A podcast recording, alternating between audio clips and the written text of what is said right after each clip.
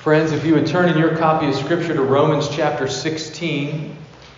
Romans chapter 16, we are finishing up this letter together this morning, and it's a little bittersweet. And uh, it's been a joy to be able to walk through this text together with you over the summer.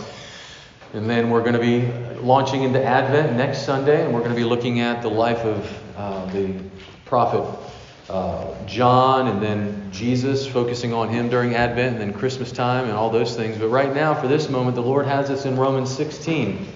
And I wonder if any of us have heard a sermon on this list of names that, has been given here, that I'm going to be reading here in a moment. But I wanted to just simply read this chapter together, and then uh, we're going to walk through it uh, and look at these uh, two commands, and then this undergirding principle that gives support to these commands. So let's look at Romans chapter 16. And I'm just going to read the whole chapter. The Apostle Paul writes, inspired by the Holy Spirit, these words I commend to you our sister Phoebe, a servant of the church at Cenchrea, that you may welcome her in the Lord in a way worthy of the saints and help her in whatever she may need from you for she has been a patron of many and of myself as well. Greet Prisca and Aquila, my fellow workers in Christ Jesus, who risked their necks for my life, to whom not only I give thanks, but all the churches of the Gentiles give thanks as well. Greet also the church in their house. Greet my beloved Epaenetus, who was the first convert to Christ in Asia. Greet Mary who has worked hard for you. Greet Andronicus and Junia, my kinsmen and my fellow prisoners.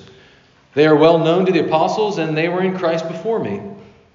Greet Ampliatus, my beloved in the Lord. Greet Urbanus, our fellow worker in Christ, and my beloved Stachys.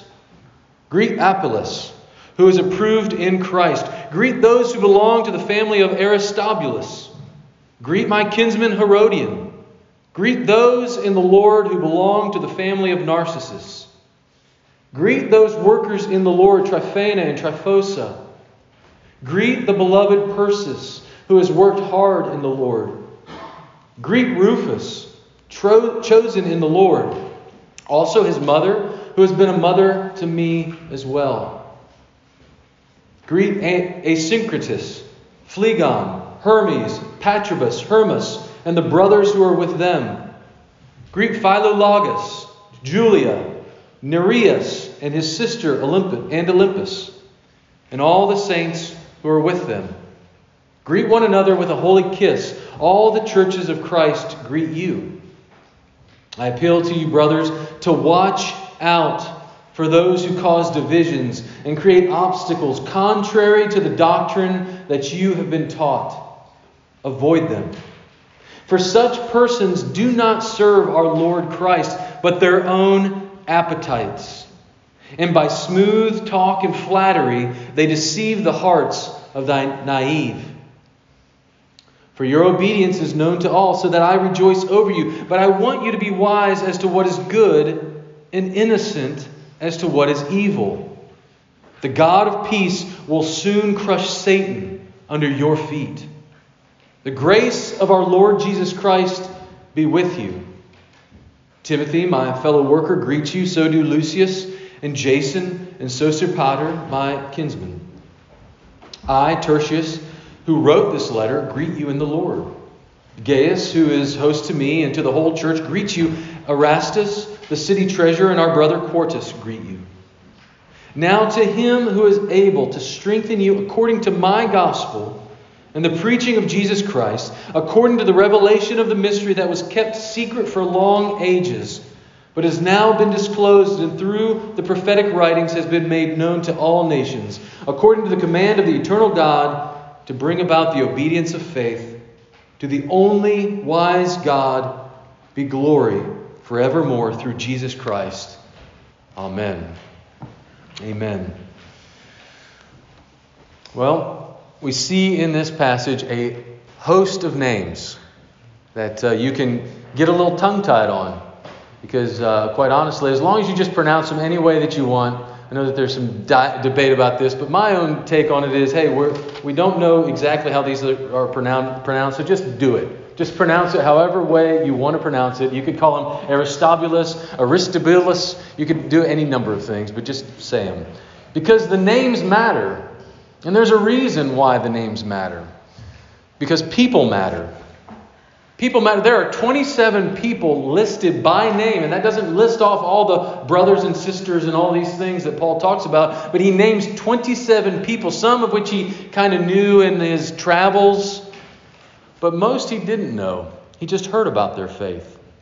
And then there are eight more people listed on the other side of that greeting. So he's saying, send, send greetings to these 27 named people, and then here's eight people that are greeting you. So these people matter. See, I want us to notice, first of all, this first command.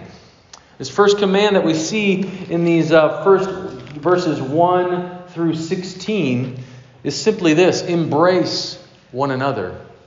It's this first command that we see in Paul's writings embrace one another. I want you to notice the verbs that Paul uses, starting in verse 1. He says, I, the verb I commend.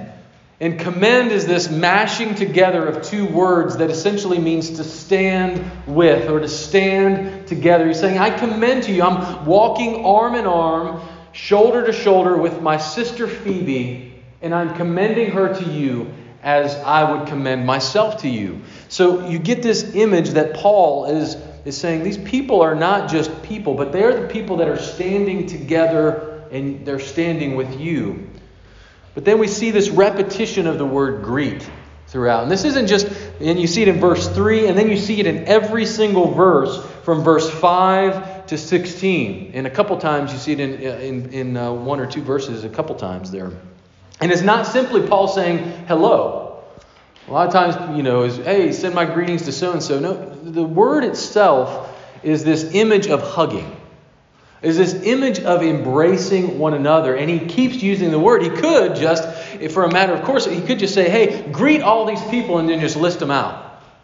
Why do you think Paul says, greet Prisca and Aquila? Greet Epaenetus.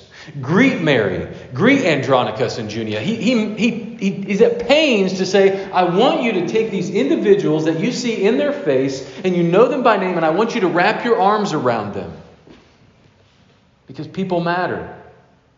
It isn't just a matter of course where he's just like, hey, just breeze through these names and hey, I want you to say hi as a, you know, as, a, as something nice to do. He's saying, no, I want you to embrace them and I want you to love them as a brother or sister in Christ. You know, one of the things that it took me uh, a couple weeks to get used to when I first moved to Argentina. For some of you may not have known that I lived in Argentina for a couple years before Ashley and I got married. And uh, one of the things they do in Argentina is something uh, where they, they, you know, go up to one another. When you greet somebody, you, I wish I could have, Jake, you want to come up here and we'll, you can be a little prop. No, I'm just kidding. I'm just kidding. But basically, when you greet somebody, you would go up to them and you'd go up and kiss the air right next to their face. So this is their cheek. You touch cheeks and you kiss the air. Well, you don't kiss them on the cheek. That's a mistake that I made. I actually kissed the director of the uh, entire South American mission for Campus Crusade. I went up and I said, Oh, everybody's kissing each other. So I kissed him right on the cheek. He said, Oh, you don't have to be that friendly. Just kiss the air. That, that works.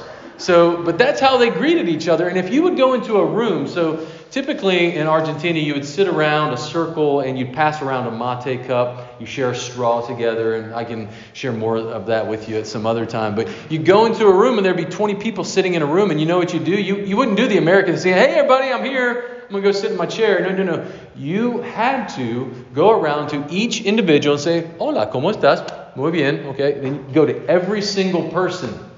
It took forever. And it was the most beautiful thing that I ever experienced. And it's one of the things I miss the most about Argentina, actually, is that people mattered. People mattered enough to take the time. It took probably 10 to 15 minutes to greet a whole room, and you would do it.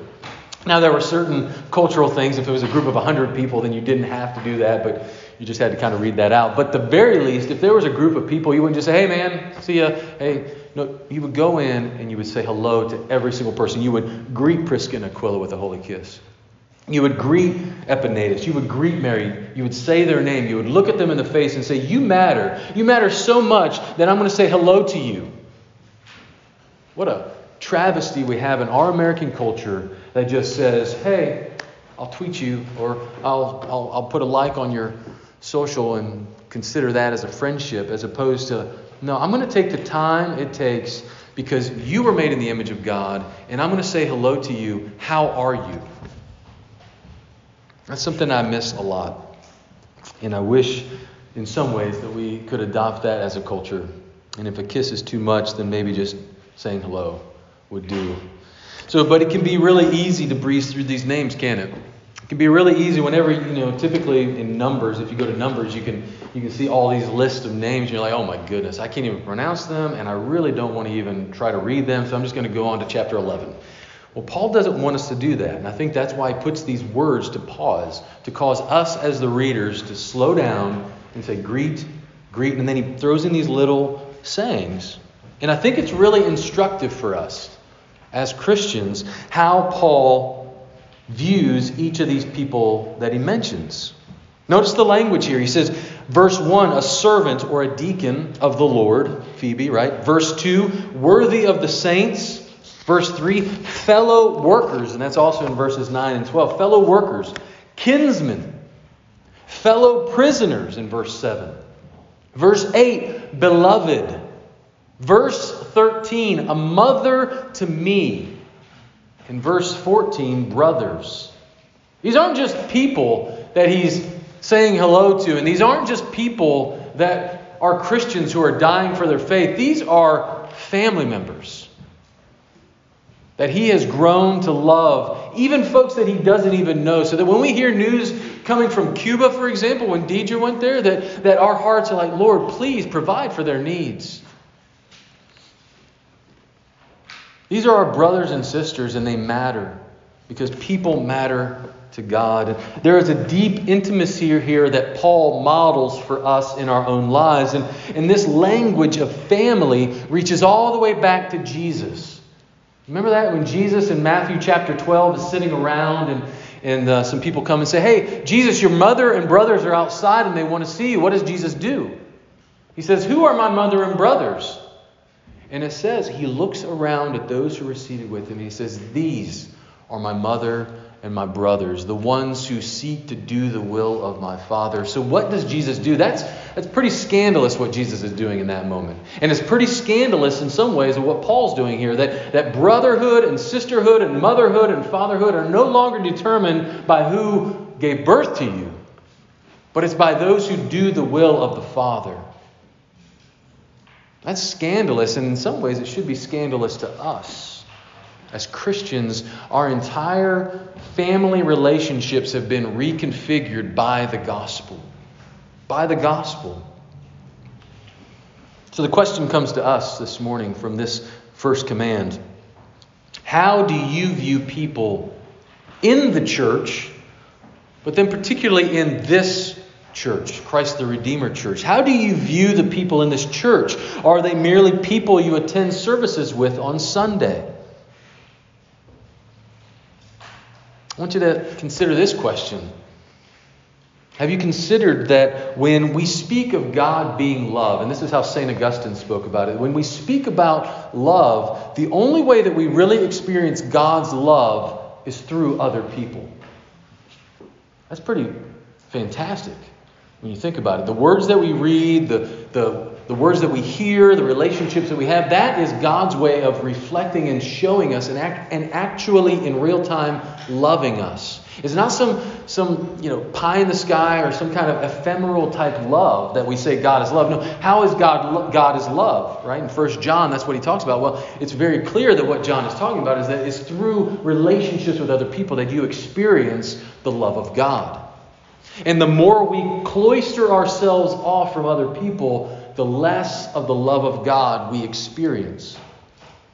So the people sitting in the pews next to you are not just people that you worship with, they are your mother and your brothers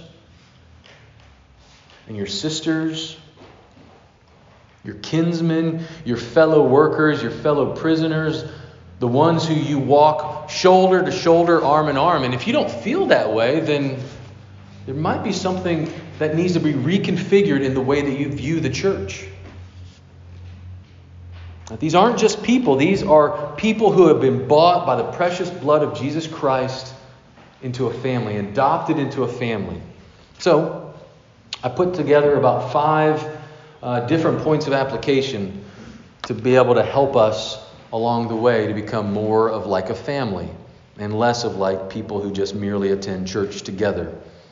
So, what I did is uh, this morning I printed off member directories, and we've been working on this for the last few weeks uh, and printed these off. And if you're a member or a regular attender of Redeemer, uh, which I don't see any visitors, so please, everybody can come up and get one. Um, after there's one for each family. And so I want you to grab one of these and I want you to use this as a tool. I want you to use this as a tool. We've got it's alphabetized and, and mirroring what I do every Sunday when I pray for people in our congregation. I'm just working through the alphabet of our membership directory. So I prayed for Loretta today. I prayed for uh, Katie last week. And I prayed, you know, so that if you want to know who I'm going to pray for next week, uh, it looks like it's going to be the powers. So, you know, so basically walk through this list and pray for individuals on this list because these are your brothers and sisters in Christ. And to be able, and it also has addresses on here. It also has phone numbers that you can text or call people. Has their kids' names on here if they have children, and you can just walk through this together. This is a tool that we can use as a church to grow in our love for one another. And there may be people on here like, who in the world is that? Well, you can. I want, I want to challenge you to find out who it is. Say, hey, does anybody, hey, Matt, could you tell me who that person is? And I'll go introduce you to that person so that you can know who they are. So just cite, and then once you get through, uh, you know, I guess we're the last ones on the list. So once you get to the Wiremans and you cycle back through, back to the beginning of that membership directory, and it's a good practice to have to walk through that and to pray through members and regular attenders in our church family. And then along with this uh, membership directory, a second thing you can do is try to make a point to have at least one family one person over to your house once a month. Say, you know what? On the third Thursday of every month, we're going to have somebody over to our house for dinner or for coffee and dessert. Just have one once a month. Nothing, nothing that's real earth shattering with that.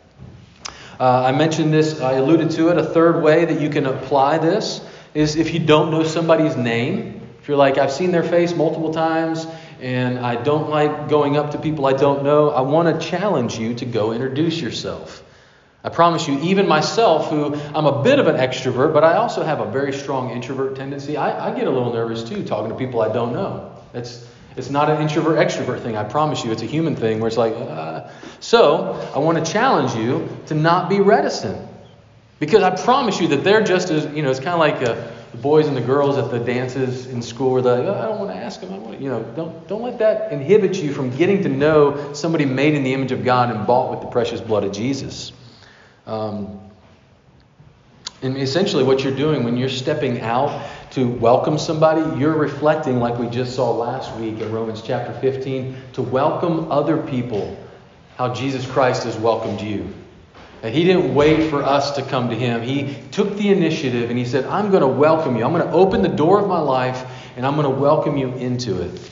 So I want to I want to encourage you to do that. So if you don't know somebody's name, go introduce yourself. Ask them where they're from, where they work, where what they what they're doing. Uh, fourth point of application is come 15 minutes before our service start and make an effort to get to know each other. So that's something you can do. So we start at 10:30, come at 10:15, not 10:35. Come in 15 minutes before the service and try to get to know other people. And you can ask simple questions like, "Hey, how's your time in the Bible going? Reading anything good lately? Watching any good shows?" And then uh, here's another one. This is the last point of application: is stay 15 minutes after the service. So one of my favorite things to witness in our church is people gathering in the pews or gathering outside and talking to one another and catching up and seeing how each other is, is doing and seeing if you can help each other. So see what other people are doing for lunch. I've heard people I've kind of been a fly on the wall and heard people inviting each other over for lunch. Make make a make a, a point in your schedule to open it up to welcome people in for lunch or coffee. But I want to encourage you, don't hurry out. Don't hurry out. Linger. Because it's in those moments that we actually become the church. that we see in Romans 16. I hear a lot of Christians say, I just want to be an Acts kind of church. I want to experience the Holy Spirit and power that the, the early church experienced. That's how they did it. they took time to say hello. They took time to love one another. They took time to talk to one another and I say, let's gather our stuff. And I thank God that that's not the kind of church that we have. But we have to be on guard against that because the human tendency is to say, I don't want to talk to anybody. I'm just going to get out of here.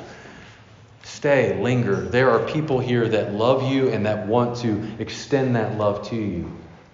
Now, I'm not, again, I'm not asking for introverts to suddenly become extroverts. I'm not asking the shy to suddenly become not shy.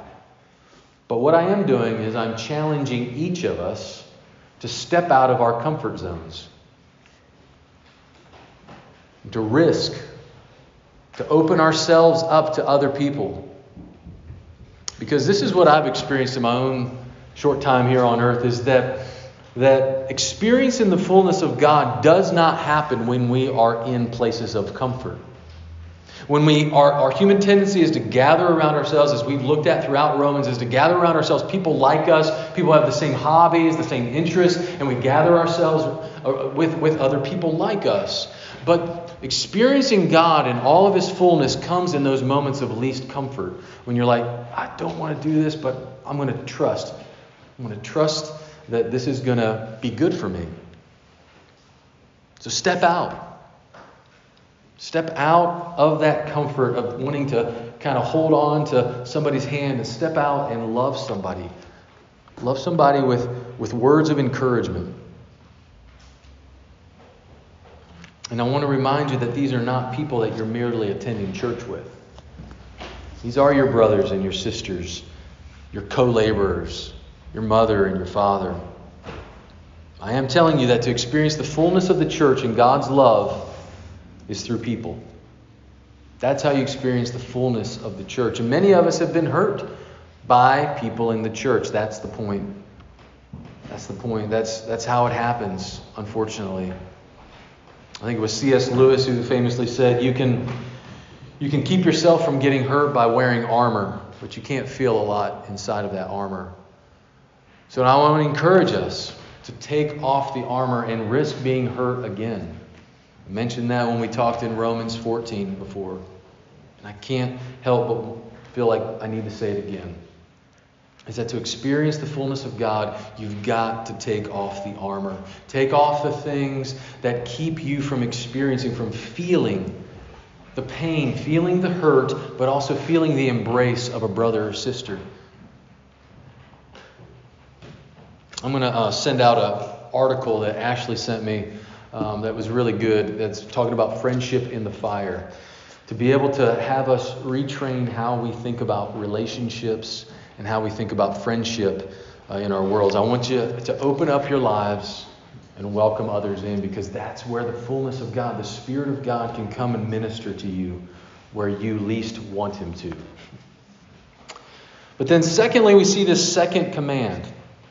And that's in this uh, second, well, the, I guess the latter latter half of this, verses 17 through 24, which I'm not going to read, I already read it. And as much as I wish that this weren't the case, this is the second command, is to watch out for one another. watch out. Watch out in your midst. And I wish this weren't the case, friends. I wish it weren't the case. But the fact is that there are people in the church who join churches and they cause divisions in the church. Happens all the time. Odds are there will be people in our church at some point who will cause divisions. And I want you to notice how the divisions are caused. It's through gossiping and slandering and talking bad about others. They might disagree with the leadership on a certain decision and they just can't let go that the leadership decided to go another way. Or they look at somebody else in the congregation and say, Man, they just get on my nerves. Do they get on your nerves too? Man, they are just so annoying sometimes, aren't they? I can't believe they said that. And then just, you know, it just becomes this nasty, ugly thing, and you can you smell it. And I want you to be courageous enough in that moment to say, No, not here. That doesn't happen here. But it's going to take courage for us to watch out and not let gossip, slander, back talking, backbiting become the, the MO of our church. It takes us being vigilant against that. Don't let it just fly. Don't be like, I don't want to say anything because I don't want. No, hurt somebody's feelings if they are gossiping and slandering someone. Hurt their feelings because they ought not to do that. That is the best way to destroy a church because it is so insipid and it's not on the front. Nobody's going to stand up here necessarily and say, Matt's a loser. They're going to whisper that in people's ears.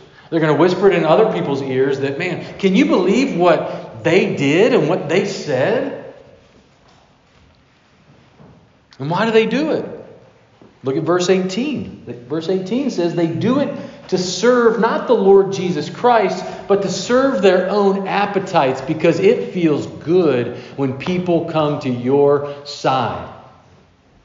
That's not, that's not how the church should operate. It's not about who's on whose team. The ones who cause division in the church aren't typically the bombastic. They aren't typically the ugly ones that you say, wow, man, I can't believe. No, that's not how it happens. They are the smooth talkers. They are the whisperers. You, there's one of my favorite scenes in The Lord of the Rings is Wormtongue. Y'all familiar with who Wormtongue is? Wormtongue is the advisor to the king who just whispers in his ear. And over time, that king loses courage. Over time, that king forgets who he was. And that's what happens over time with the whisperers and the slanderers, those who serve their own appetites. They whisper falsehood and they tear others down. Ought not to be so in the church of Jesus Christ. So I put together five practical ways to watch out. And let me just say the verb here of watching out is actually this, this sense of being vigilant. It's kind of like a sniper looking around and saying, I'm going to focus, I'm going to look for these things, and I'm going to take them out. You know, I don't, wouldn't encourage you to hit anybody. I'm using that as an example of saying I'm going to take this out, figuratively speaking. Uh, hopefully, we won't have any fisticuffs going on in here, but I wanted to just at least say here are five ways that you can take it out in the church. How do you watch out? Well, first of all, you rehearse the main thing the gospel. Seems like a simple thing, but it seems like so many churches forget about what they're supposed to be about, namely the preaching of the gospel of Jesus Christ, the forgiveness of sins, even the annoying sins, even the annoying sinners. Jesus redeemed them. So rehearse the gospel that you too annoy someone else. You too get on somebody else's nerves. I promise you. Give yourself some time and ask somebody to be honest. And yes, there's something that you do. There's something that I do that is annoying. I know. Many things, probably. Ask my family. Ask those who know me. See, a diverse church will have people who disagree with each other. That is a healthy church. Is a diverse church that disagrees with each other on many, many topics. Schooling options, what movies you like, what TV shows, right? I've mentioned this before. Like sometimes we can be so weird if somebody says, "Oh, I don't like that show." Like, "Oh, I don't like you. How could you not like that show? What's wrong with you?" You know, music. Like they like a certain kind of music, and you just cannot stand country music, but they really like it. So I don't want to talk to them because they like Brad Paisley or whatever. You know, alcohol, politics, whatever. You list off a list of. I promise you, but that's where the health of a church resides, is in the diversity of opinion. As opposed to everybody saying, oh, you watched that movie? Okay, I must watch that movie. You know, we're not robots here. We're human beings that have preferences, and those preferences actually make us stronger. It's the, the playing off of each other that makes the fabric stronger. It's, that's what makes the strength of the fabric. Hmm. So rehearse that the main thing, the gospel, has to be the one thing that brings us together as a church. The one king over all kings. See, Paul has made it clear that the good news of salvation by grace alone, through faith alone, by Christ alone, is the preeminent and superior truth that is worth dying for, and he makes every sacrifice for on behalf of people that he probably, sitting down having a cup of coffee with them, would probably disagree with them on any number of things. But he says, I'll go to bat for you. because you're my brother, you're my sister. We need to remind ourselves of what the most important truth that can't be compromised is the key to not heeding the smooth words of division by practice. Right? We practice that day in and day out, rehearsing the gospel of forgiveness that Jesus died for that person too. And I love them because Jesus loved them and gave himself up for them. Number two, other than rehearsing the main thing, put other things in their proper place. I'm going to send out another article too. When I send out that friendship article, I'm going to send this article out um, that uh, was written about what's called theological triage. And I'll let you read the article so that you can learn more about it. But you've got first level truths, which are orthodoxy, like Jesus is God, the Trinity, Jesus will return in body to rule again. Those are first level truths, and those are 100% accurate that you can't be a Christian if you don't agree with those truths. Then there are second level truths that uh, deal with differences of opinion or differences of interpretation, like whether you baptize babies or you don't whether women should be pastors or not. Those are second level truths. Those are not first level truths. Those are not gospel. This is heresy if you disagree with this. This is not heresy if you disagree with this. And then there are third level truths.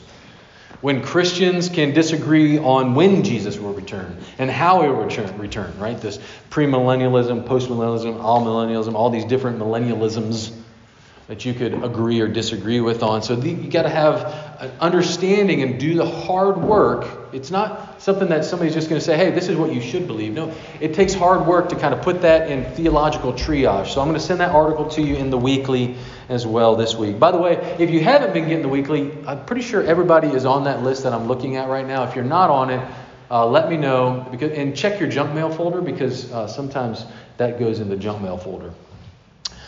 Thirdly, appreciate that people will work out their practice at different speeds and in different ways. This goes back to Romans 14 and 15, and I would make it a practice to read Romans 14 and 15 whenever somebody gets on your nerves. Whenever somebody disagrees with you on a practice, I would make it a practice to go to Romans 14 and 15 and see, wow, they're really disagreeing about some pretty intense things here. But realize that people have different speeds and different ways of sanctification. Not everybody is going to agree with you. And, and really, in some ways, what you hold to be true and something, a hill worth, worth dying on, may be not a hill worth dying on. See, love and humility ought to be our navigation tools in the Christian life. Love and humility that I don't see perfectly, I see through a glass dimly. Our love will be imperfect, but our love still must be the, the lodestar, the north star, the guiding light of our lives. And so we lead and we follow in love. Fourth, I want to encourage you to do this. When you talk to each other after the service or before the service, I want us to focus on encouraging words and edifying words. Focus on encouraging words and edifying words as opposed to what is going wrong in life. And that doesn't mean you can't say, oh, things are really difficult. In fact, I, that's wonderful to do that. But being able to encourage one another, say, hey, I'm so sorry that you're going through that. What can I do to help you? How can I help you? Can I bring a casserole over to your house? Like taking the time to build each other up and that being the focus. That's how you watch out and say, that's how words that slander, words that cut down won't have a place, won't get a foothold in our church, is by us crowding it out with, with things that build each other up, things that encourage one another, is by flooding this room with words that build up, as opposed to words that criticize and tear down. And then, fifthly, by way of application, is realize realize that we are in a spiritual battle. This is not just a matter of a difference of opinions, this is a spiritual battle. Satan is seeking not only to devour you as an individual, to destroy your faith, but he's seeking to destroy and divide and conquer this church. Look at verse 20. Look at verse 20. The God of peace will do what? Soon crush Satan underneath your feet. That the church is the place where Jesus continues that crushing of the serpent's head. That he started at Calvary, and then by his Spirit, he continues to crush Satan's head by saying, Not here. We should maybe we could all get t-shirts that says, Not today, Satan. You know. Not here, because this is a spiritual battle that we are fighting. And so don't think that this is just a matter of preference or this is just a matter of difficulty. This is a matter of spiritual importance. He's seeking to divide us just like he did our first parents in the garden, where they started bickering and fighting and blaming each other. It's the same tool for dividing and conquering and beating up God's people. So when we pursue peace and unity as a church, we are actually in the business of crushing Satan's head. And because of this, we need to be laser focused on the one who empowers us. And this is the undergirding principle of these two commands because it's not just a matter of, hey, we need to do more of this and less of this. No, no, no, no. We need to do more of this and less of this because of the support and the strength that we get because of the one who already crushed Satan's head in his life, in his death, and in his resurrection. He crushed his head at the cross. And so the undergirding principle here of these two commands is this God's glory is to be our motivating force. God's glory is to be our motivating force in life and in death. This is something that is sown throughout Paul's letter.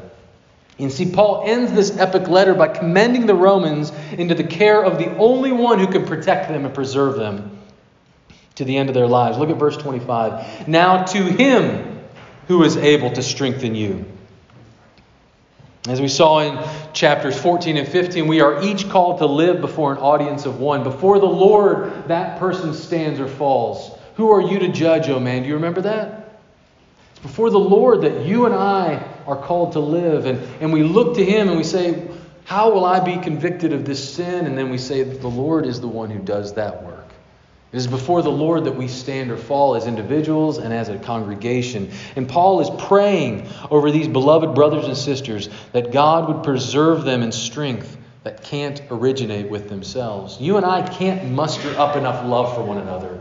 That is a work that is wrought by God Himself, God the Spirit. And then Paul mentions this concept of mystery again. You see it in verses 25 and 26. According to the revelation of the mystery that was kept secret for ages, but that has now been disclosed. Why do, why do you think Paul mentions that again? Why do you think he mentions that again? It's kind of like kind of one last thing he wants to say. This is a mystery, but it's been revealed. It's a mystery, but it's been revealed. Why does he do that? Because that is the way we are strengthened in our faith. That's the very means. That's why he spent so many chapters re- reminding the Romans of God's faithfulness from chapter 1 to chapter 11 of God's faithfulness to his people. You're going to be strengthened in your faith, and you're going to be able to strengthen other people in your faith by being reminded that God is faithful to bring his people to the promised land, to the new heavens and new earth. We remind ourselves of the great lengths to which God has gone to redeem us instead of striving harder to get right with God. We remind ourselves and each other that what has already been won in Jesus is fulfilling all the law's demands of perfection.